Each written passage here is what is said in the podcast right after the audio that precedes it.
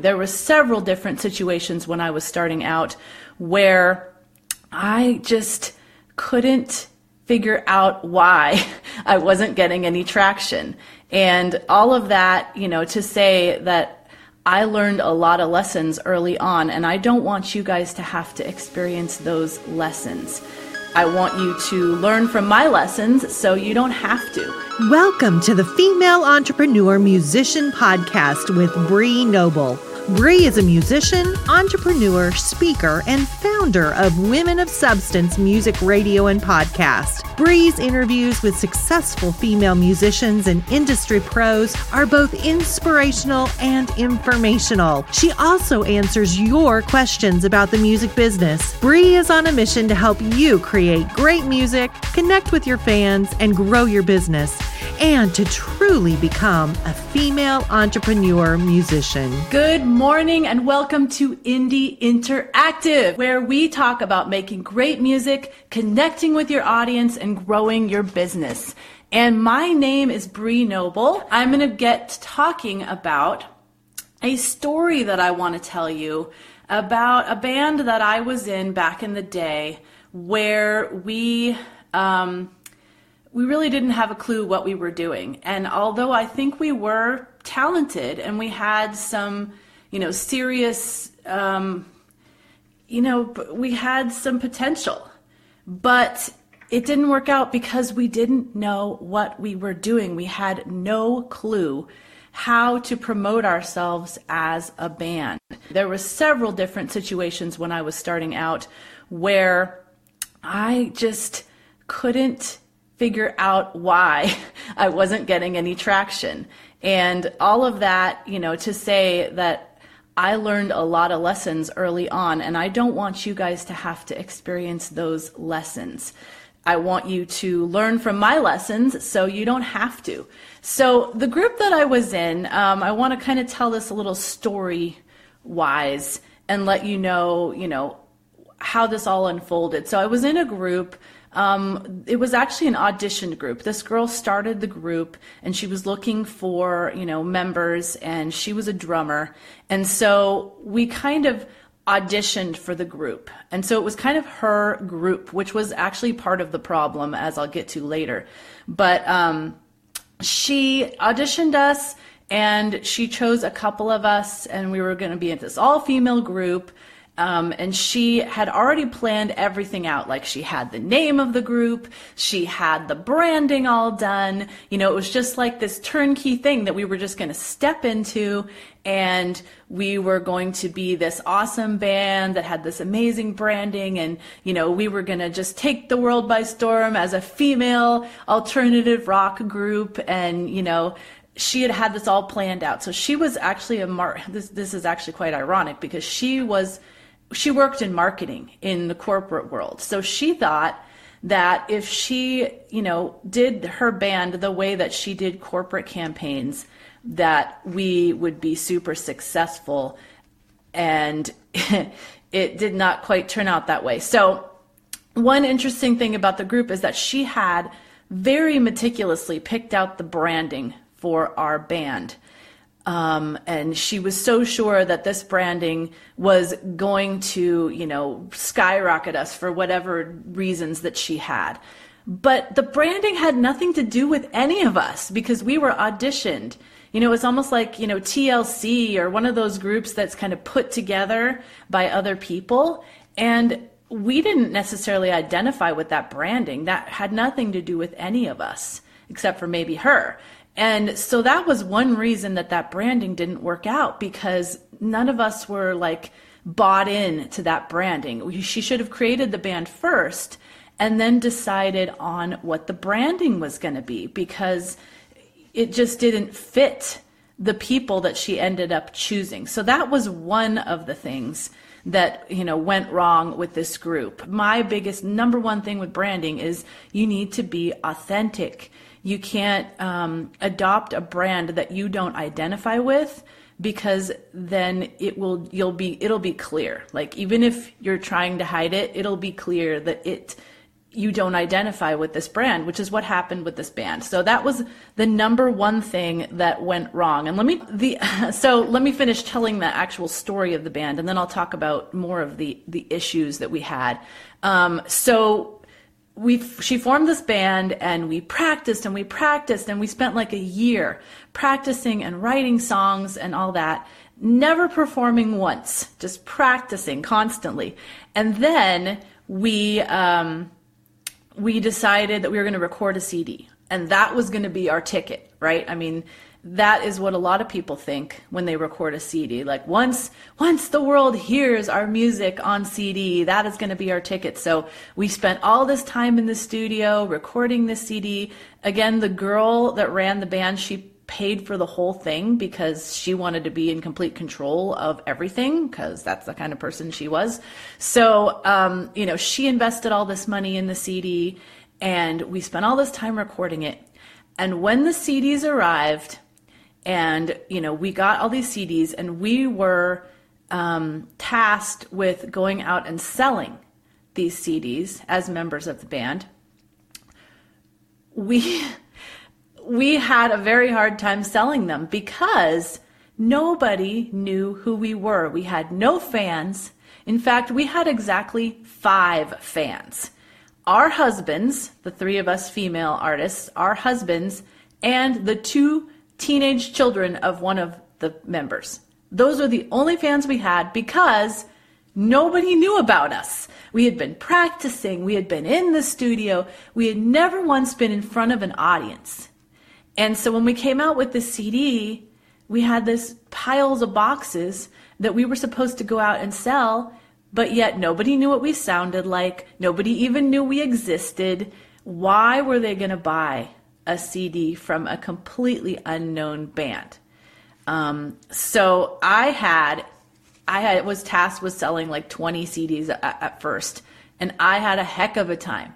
Like I was twisting people's arms even my family members, they're like, we don't know what you sound like. Why would I want to buy this? I have to hear it first. And, you know, so they weren't necessarily going to buy it up front.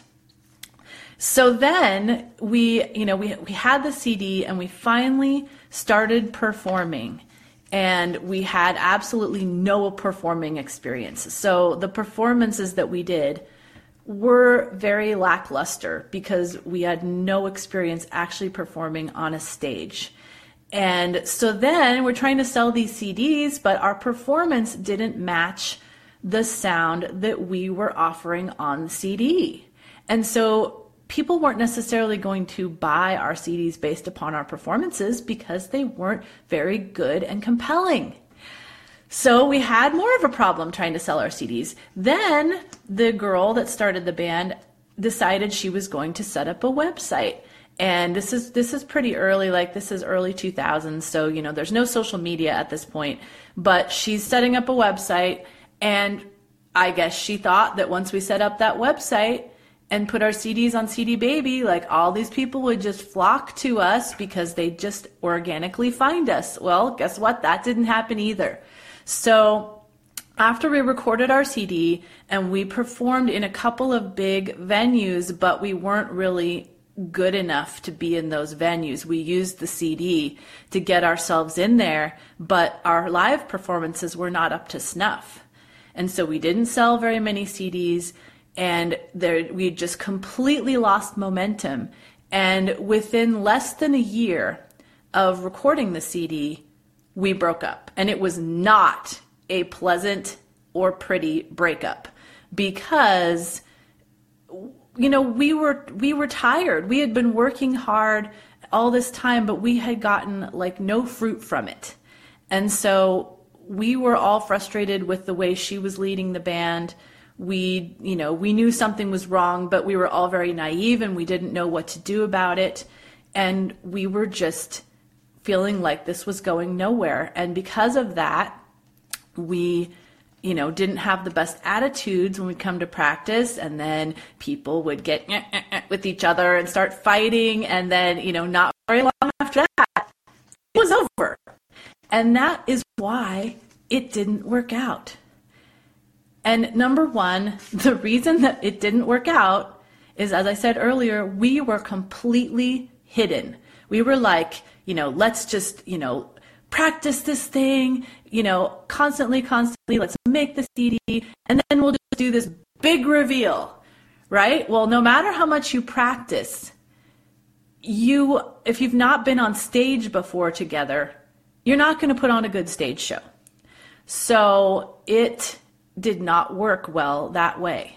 We had exactly five fans, and we didn't have a good plan. We had no plan. Her plan was let's make this CD, and then we'll put it out there and we'll get discovered. We'll get some reviews in the newspaper, and everyone will flock to our new website and they'll buy our CD. And that's not what happened because we didn't build any fans from the beginning. So we didn't build our stage show. We didn't build any fans. We had, even once we started doing stage shows, we didn't have fan stickiness, which is what I like to call it. Meaning that if even if someone liked our show and liked our music, and even if they bought our CD, we had no way to keep in touch with them. Like, absolutely none. We had no email list. You know, we had nothing on our website that said, hey, sign up for updates when we're going to be performing in your area. Nothing. And so, even if somebody did like us, there was no way for them to keep up with what we were doing. There was no way for us to keep up with them if they'd bought our CD to, you know, find out how they liked it or invite them to new shows. There was nothing. And so we had no fan stickiness. Even if we had fans out there, we didn't even know they were there. And we had no way to communicate with them. So, also, as I said, we did not test how we were on stage. We didn't test any of these songs in front of an audience to see if people liked them, if they were going to be good songs for us to be performing in the future. We just wrote these songs we practiced them and we recorded them, not knowing if they would even be successful with an audience. And that was another reason we didn't succeed. And finally, the other major reason we didn't succeed is because we were not allowed to divide and conquer. What I mean by that is she was completely in charge of the band she would not like let us go out there and do any marketing. Everything had to go through her. Um, she's a bit of a control freak, or like a humongous control freak. Um, so we couldn't go out there and actually promote things ourselves without having this universal front. Or we couldn't go out there and do things that we were good at. You know, if I was good at um, marketing online, you know, I couldn't do that because I might do something that she wouldn't like. Or, you know, if another person was good at making posters and going out and putting them in places, nope, she couldn't go do that because it had to run through the main person. So we were not utilizing all the resources that we had in order to get the word out there about our band and, you know, figuring out how we're going to get these these fans and keep these fans. So that is kind of my, you know, heartfelt, like embarrassing story because in those old days, I didn't know any of this stuff. I was completely naive. Um, this was really the first band experience that I had had that, that lasted more than a minute. And um, I thought that they knew what they were doing because, you know, because she'd started this band and she was a marketing person in her corporate world. I thought she knew what she was doing, and I just trusted that instead of thinking for myself and getting educated. Like, that was another thing. Like, you know, she thought she was educated because she was a marketing person, but the rest of us didn't have any education on how to market music. And so we couldn't give any input. We basically just let her run the show. So, all that to say um, that had we had my five stages of music career growth, we would have had a chance of succeeding because we would have, number one, practiced a whole bunch uh, in front of audiences before we had something to sell before we had a cd that could get us into bigger venues we would be we would have a real stage show that was a good stage show we would um, you know have moved up in venue sizes. So when we got to the big venues and we got those opportunities, which we actually did, but we really didn't capitalize on them because we weren't ready to be there. We would have not spent money on recording this CD until we had tested all of the songs to make sure audiences loved these songs, that they were the ones that needed to be on the one CD we were going to put our money into and record. We would have um, you know, built up our fan base and found a way to create stickiness where we could communicate with these fans through emails, through, you know, had we had social media, through social media, through all the ways that we have now to communicate with fans. We had none of that. And had I had the five stages of music career growth, we would have been in a completely different place by the time that we created our CD. Oh, cool. The five stages make a lot of sense. Thank you, Annie. Yeah. I mean, and, you know, let's be clear like, I created the five stages from learning through mistakes like this particular experience and many others that happened afterward until I finally figured out the right way to do this stuff and in the right order. But, um, you know, I created these five stages so other people don't have to go through the kinds of experiences that I did with this band. And so I know that um, many of you have done the stages out of order, and that's okay. Like, had I had the education and the knowledge of the five stages when I was in this band, I could have gone back and filled in the holes and gotten you know, built our fan base and then been able to sell that CD, even though we had made it, you know, early on. We could still go back and sell that. We would have built up our live show to where it was at the level of the CD and you know we could have done really well with that but we didn't know about the five stages we didn't know what the heck we were doing and even though we had talent talent only takes you so far so that's the reason I created the five stages, and I know that it will help you to, um, you know, understand where you're at in your career right now and figure out where you're going. So that is what I have for you today. I'm going to go back and attend to my poor daughter with the heat stroke who is not feeling so well. And um, I will see you guys next week at noon Eastern, 9 a.m. Pacific on Wednesday on Indie Interactive. Now go out and make great music, connect with your fans, and grow your business. Female Entrepreneur Musician has been brought to you by femusician.com and femalemusicianacademy.com. With editing by Bree Noble and music by Stella Ronson.